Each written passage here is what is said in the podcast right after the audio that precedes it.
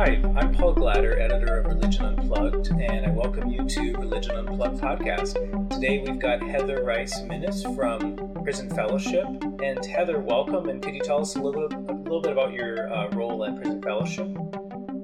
Sure, thank you for having me, Paul. Um, I am our Senior Vice President of Advocacy and Church Mobilization for Prison Fellowship, and Prison Fellowship is the nation's largest Christian nonprofit serving people in prison, their families, the formerly incarcerated, uh, and we're also a leading advocate for justice reform. And I've been at Prison Fellowship for nine years, and my role has predominantly uh, been in that advocacy space of pushing for justice reform, but I also get the privilege of leading our Prison Fellowship Angel Tree program, which serves children of the incarcerated. I think we've we've seen a coalition, but between the right and the left in the around around the last five to ten years around the concept of prison reform and mass incarceration. I, I noticed it especially when the Koch uh, Foundation started getting interested in the topic, mm. and I'm wondering if that coalition has you know stayed the same or if you're seeing any change in it, especially as um, the last couple of years we've seen different categories of crime changing, especially in urban places. You know, no, I would say that same coalition uh, from what I've seen, is still very committed to advancing justice reform. Um, I think that the, you know there is concern about how do we stay the course. We know that the evidence-based and values-based considerations that we've been pushing for when it comes to justice reform are still relevant and the best choice, even with the uptick we've seen uh, with the murder rate. And so, you know, we've even been gathering with some of those same partners, folks like uh, the Charles Koch Foundation, um, American Conservative Union, uh, Faith and Freedom, and others to continue to try to strengthen that coalition and messaging around why we need to stay the course on policies that work. Mm-hmm, mm-hmm. And um, is there, you know, I remember taking a course in college on criminology, and uh, I just had a, I remember there was like a concept of waves that and then pendulum swings that for a while society is likes to be tough on crime and uh, and then sometimes it swings back to the other side with more reform or softer on crime policies um, which sometimes leads to then swingbacks the other direction is that i mean is that true and are we are we in the middle of that kind of a swing and um, if so how should uh, you know Christian leaders and institutions think about those kinds of trends. Right. Absolutely, Paul. I think that crime rates are very complex, and our reaction to them as Americans is often very emotional. Uh, for example, um, before we saw this recent rise in the murder rate, the national crime rate had been declining for decades, and we know that in fact the 2022 homicide rate was still a 20 22% decrease from 1991. Um, and that 1991 is the last high point before we've we've had that decline in crime. But um, Prison Fellowship, we actually commissioned Barna to survey American perceptions uh, about crime and incarceration, and we asked questions about the crime rate. Uh, we did this in 2017 and have repeated the same poll, and the results always consistently show that Americans believe crime is increasing, even when that's not the case. Um, and we find that that's an even more prominent belief among American Christians. And so, yes, when crime rates go up, I think it's true that we often cannot resist the urge to ratchet up sentences. Um, and you know, I would not say though that exactly that during times when crime rates are low that it's resulted in, in softer policies. I would argue those times have kind of given the space for policymakers to have the room uh, to do things that are actually evidence based and data driven, to use alternatives um, to incarceration, uh, to have a little bit more innovation. And I think we've learned a lot from those uh, from from those decades where we've had a declining crime, um, and we've actually seen states like Texas who have reduced their prison population while simultaneously reducing their state crime rate. Um, so, you know, I think it's really important for Christian leaders to think about this really carefully and to understand the complexity of crime rates. We know that they're impacted by so many factors. Um, incarceration, sure, yes, it does play a role, um, but it's not a role that's outside compared to uh, the economy, the drug market, uh, the aging of our population, um, or, or the effectiveness of our law enforcement practices. All of these are factors that play a role in impacting crime rates. And we need to recognize that disproportional sentences are not effective and they're actually counter to our values as Christians. Uh, I also wanted to ask, you know, in the last couple of years, especially after the death of George Floyd, and we saw a lot of protests in, around the country with slogans like "Beyond Policing," and I'm curious on that front, um, which is different than what we were just talking about on sentencing, but on the, the sort of front end policing side of it, um, uh, where does Prison Fellowship see stand, or where do they see uh, those kinds of slogans or memes, and do do they disagree or agree with uh, that kind of uh, campaign? Right, uh, and you know, in our polling, our one of our questions we asked this last year was actually about uh, reallocating resources to from police to community organizations, and um, gave that among a list of other potential police reforms and that was the least selected by Americans. So I think you know those sound bites have gained a lot of traction in the media, but I don't think they're actually very reflective of Americans' perceptions overall of what needs to happen. And I would say for prison fellowship, regardless of what partisan sound bites are being used, prison fellowship, prison fellowship would always seek to stay true to our values. And we've been advancing more proportional punishment, constructive corrections culture, and second chances for over 45 years. And since the death of George Floyd, we, we did begin uh, to use that experience from our work on justice reform and our experience um, as a uh, prison program practitioner to form up a position on policing. And um, of course, we recognized that an effective police force plays a, a very valuable role in maintaining public safety uh, of the community. We think that a restorative approach to policing uses proven crime reduction practices and promote the community participating in the solution. And I think, you know, what we've seen though is its legitimacy of police authority requires not only that proactive prevention of crime, but also provision of meaningful accountability where community trust is broken. Especially where force is used, it's imperative that those actions are limited to what's actually needed to promote public safety and reflect individual dignity it seems like there's some measures that a lot of Americans can agree on, and then there's others that are much more sort of uh, polarizing, I guess.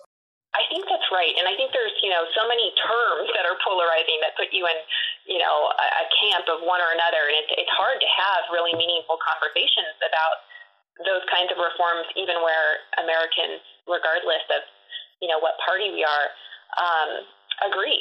Uh, we found that the number one selected reform among the list we gave in our poll was um, greater training um, for police. And so, greater training, um, looking at the use of force, um, as well as accountability, um, are all priorities within Prison Fellowship's um, position on policing. Mm-hmm, mm-hmm.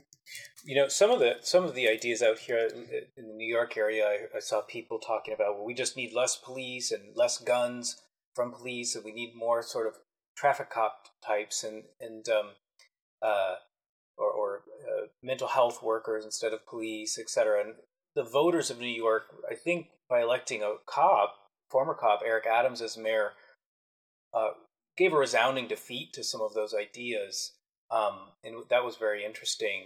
Uh, you know, it was the working class voters. It wasn't the uh, uh, that, that I think were part of his base of support. And it seems that uh, citizens uh, settle these kinds of things at the voters' box. And sometimes I wonder is it more sort of progressive um, elites or, or, wealthy voters who are trying to impose their views about policing um, on communities where it actually matters more?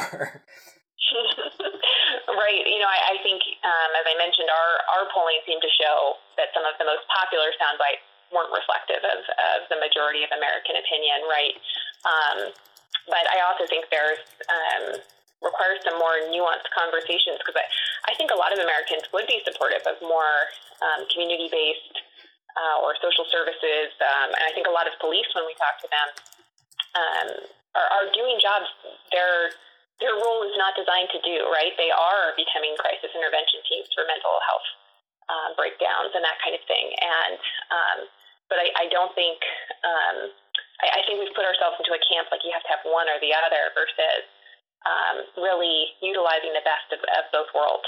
Generally, we, we do know organized retail theft is reported to be up 57%, which is a lot. Um, but overall, property crime has decreased um, by 4.5%.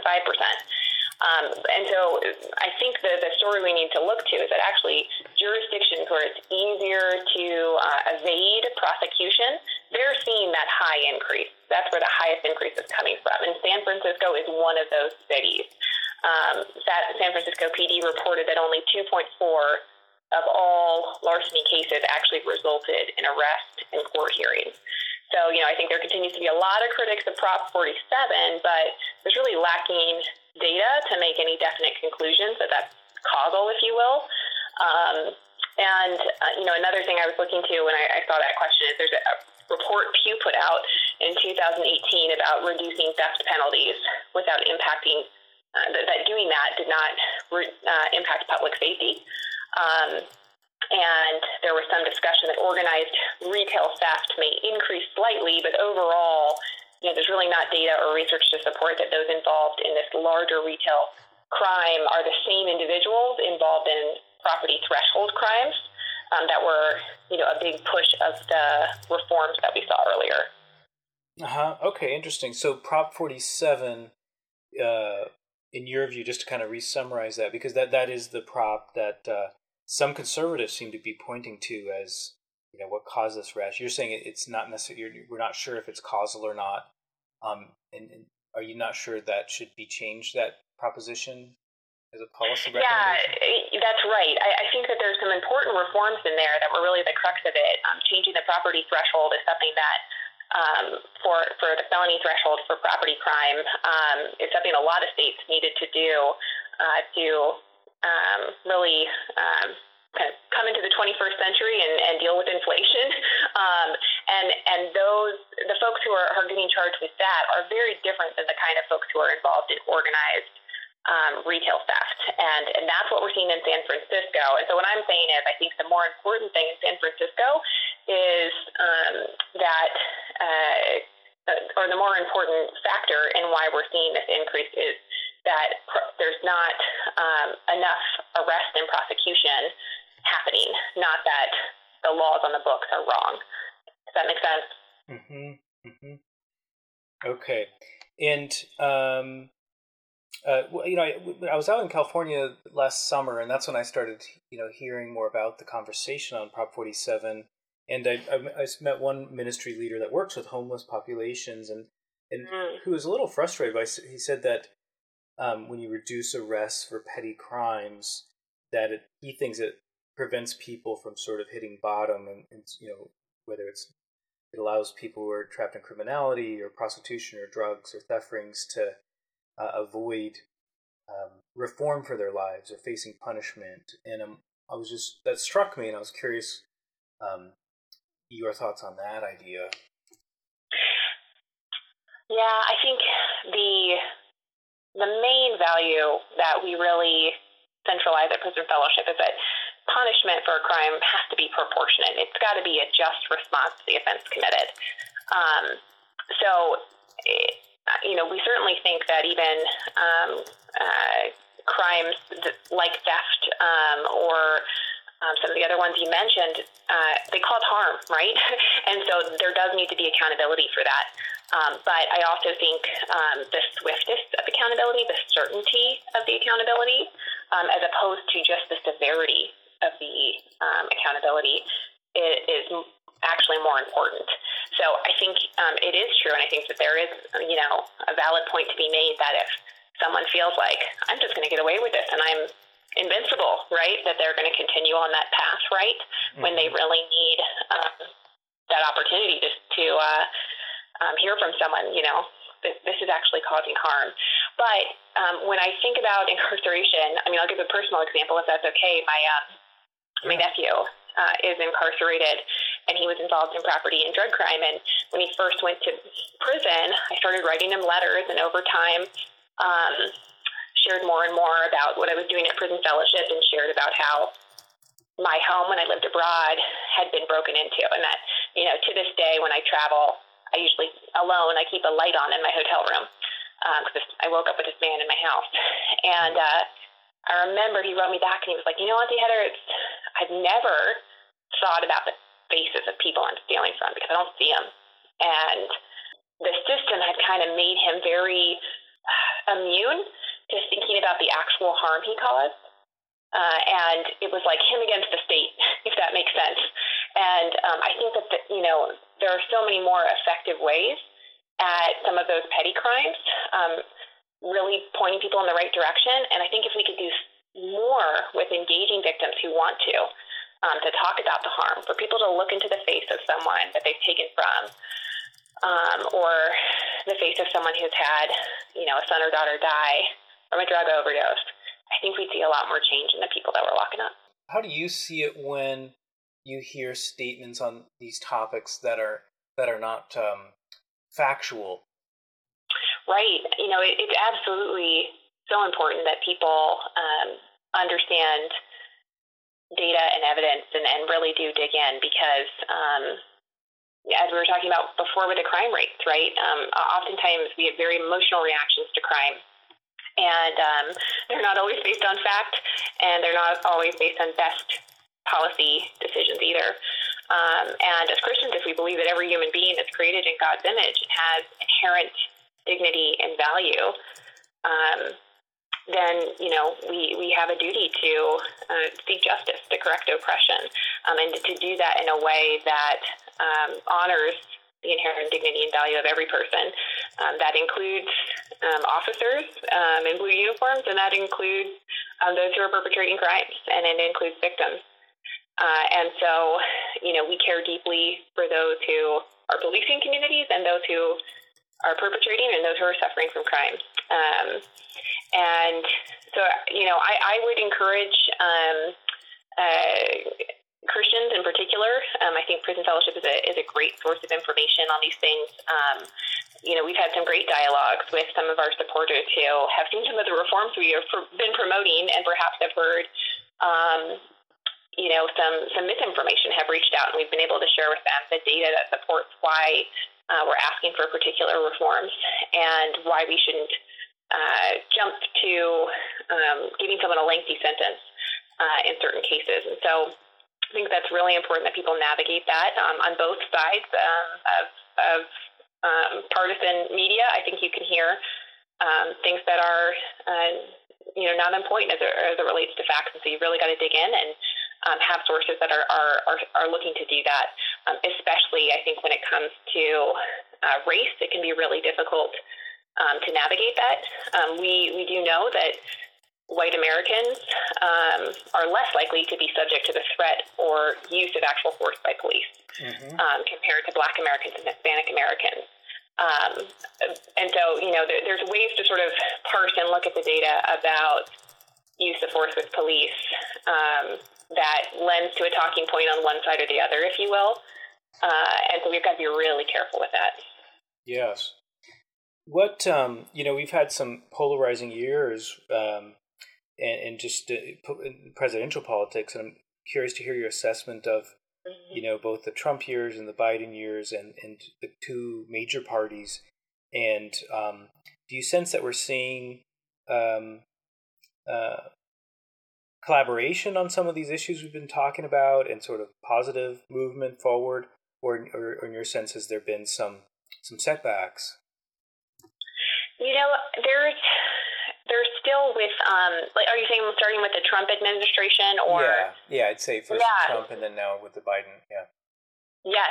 Okay. So, you know, I've been at Prison Fellowship for almost a decade, and uh, the First Step Act, which President Trump you know, I is touted for as leading and so forth, and he deserves a lot of credit for that passing.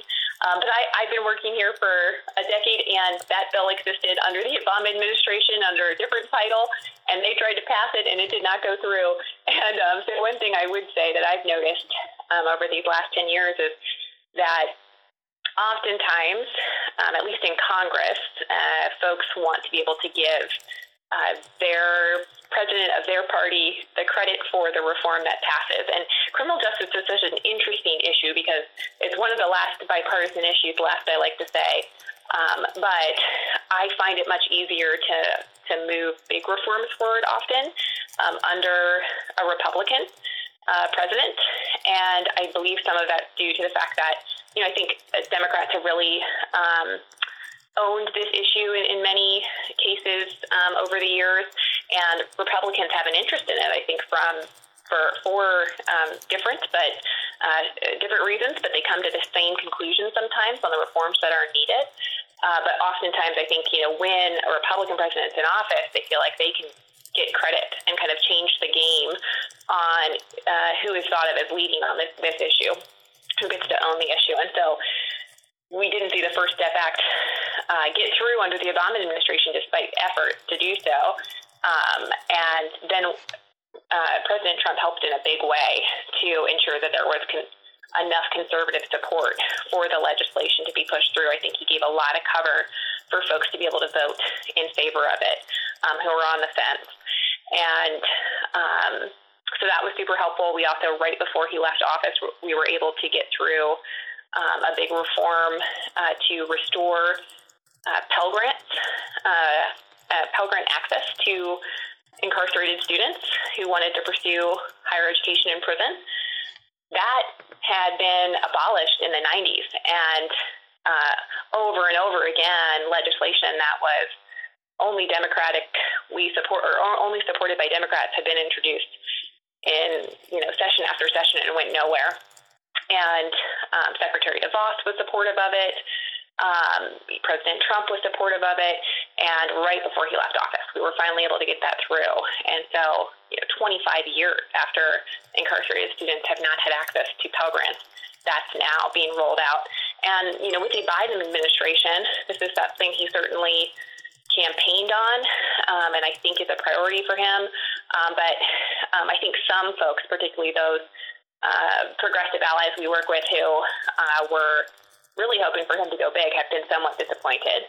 Um, and, you know, I think he needs some more time to, to, to move things through. And I think he's made um, some steps that we've been encouraged by. He's, for example, those who have come home um, due to COVID from federal prison and have uh, stayed out of trouble and have, you know, tried to move on positively with their lives um, in home confinement. Um, he is allowing them to uh, stay stay home. Uh, there was fear that they would be sent back. Um, and he left this kind of hanging as a question for quite some time until a lot of the coalition kind of rallied and said, you know, let, let's, you know, give, give these folks a definitive answer. And if they've really um, demonstrated that they are safe in the community, um, let, let's allow that to move forward. So that's one thing he, he's just recently changed. Um, our biggest priority at the federal level right now is the Equal Act. And we really hope to see President Biden lean in even more to engaging on pushing that forward.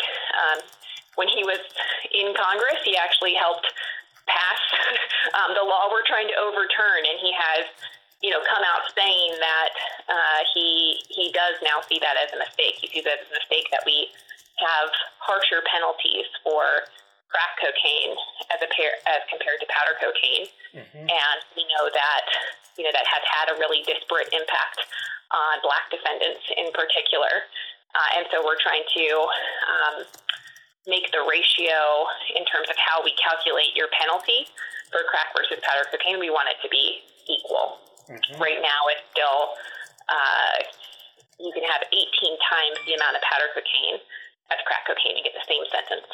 Wow, yeah, that's that's amazing. Um, the, and then the other thing I've kind of I noticed I was looking up Koch Foundation to see if their positions on anything had changed, and then I came across you know sort of a posts that from the progressive left that were attacking them, saying, well, they you know they they they seem like they're interested in um, prison reform, but we don't trust them, and you know they don't go far enough and that kind of thing and, and it made me wonder if that's widespread those kinds of divisions um, if prison mm. fellowship faces criticisms from from some groups that um, uh, you seem to be working in the same direction with yeah you know you asked me about um, the kind of right of center coalition. Are they still together? And I would say they are, but I, I and, and they haven't. That hasn't changed. You know, the key players um, that we've worked with over the years remain the same. But um, I would have answered differently if you were asking about sort of the the nature of bipartisan coalitions. Um, prison yeah. fellowship still works in a very bipartisan way. I think many of our colleagues do, but I think the formality of working in a bipartisan manner um, has changed. I think a lot of folks, you know, are kind of um, working out of their own corners and speaking to their base um, in a way that's reflective of their values and messaging. And, and, you know, I think we've made a lot of strides towards reforms that we all agreed on. And I think we're at a point now where there's such um, just political divide, right? And um, and there's a push from um, those on the on the far left, you know, for, for more than I think um, many on the far right um, believe is. Uh, you know the best policy uh, for public safety, and so um, it, it's kind of like you know over the last ten years we've had some of the low hanging fruit and had some success, um, and people have been able to agree on those things. Um, but there are differences in terms of policies. And so now I think you're seeing some of that suss out more in terms of um, the comments you mentioned about people not going far enough. Um, well, now that we've passed some things in the last decade, now we're having to have more of those hard conversations. And um, I think as a result, you're seeing you know less formal bipartisan coalitions and people may be still willing to work with each other um, but having to have some of those tough conversations about okay what do we really at this point now agree on if that makes sense mm-hmm, mm-hmm. can you can you describe like a couple of issues where that you see as um, or prison fellowship sees as um, too far going people going you know policies that, that are going too far yeah in general um, we would say as it relates to um, um, well, I, you know, one example that comes to mind for, is, is what we were talking about earlier, like evading prosecutions um, on things. We're just saying, hey, we're not going to charge at all on this. Um, we're going to put our hands up. Um, you know, that is that's um, a recipe for for some of the the high crime outcomes we're seeing, right? Um, so we we would say, you know, every um, crime um, should have some form of accountability. And if it doesn't have swift and certain accountability, you're going to see a rise in crime. And so, um, sort of taking our hands off and saying we're just not going to prosecute these kinds of things, or these these things are. Um, yeah, there are categories of things we would say, you know, don't uh, perhaps you know should be handled with alternatives to incarceration or in the civil system, but um, overall, I think there's too much of a movement now towards um, really going back to that question we had earlier uh, about folks feeling invincible and um, not having any sense of accountability for things like theft um, that do cause harm. Mm-hmm, mm-hmm. I I, had, I recalled um, discussions on Twitter around uh, you know uh, people realizing a lot of violence happens at, at traffic stops when someone's resisting stopping or resisting arrest or something. And I heard some people saying, for example, well, why do we, maybe cops just let people go and we shouldn't care about traffic stops. And, you know, that, that to me, that wasn't one where I thought, hmm, if we do that, we just sort of start to lose rule of law in general, you know? Right, exactly. Well, and, you know, there's even, um, I've had conversations with people who are prison abolitionists. Um, that that's too far for prison fellowship. um, you know, um, and I, I think kind of uh, that's similar with the question you asked on defund the police, right? Like when we speak in these very absolute terms, I think um, we're really at risk of, of yeah losing the rule of law. Yeah, yeah. Well, I, I really appreciate you um, spending time having a conversation with us about these topics. Um, it's really interesting. I know Prison Fellowship and has been working on, on this front for so many years. So thanks again, Heather, for joining us today. Oh, my pleasure. Thank you so much for having me. The Religion Unplugged podcast is a production of religionunplugged.com and is part of the Media Project, a nonprofit dedicated to equipping journalists to cover religion. To read our award winning global religion news coverage or to find out more about Religion Unplugged or the Media Project, visit religionunplugged.com or follow us on Twitter at ReligionMag.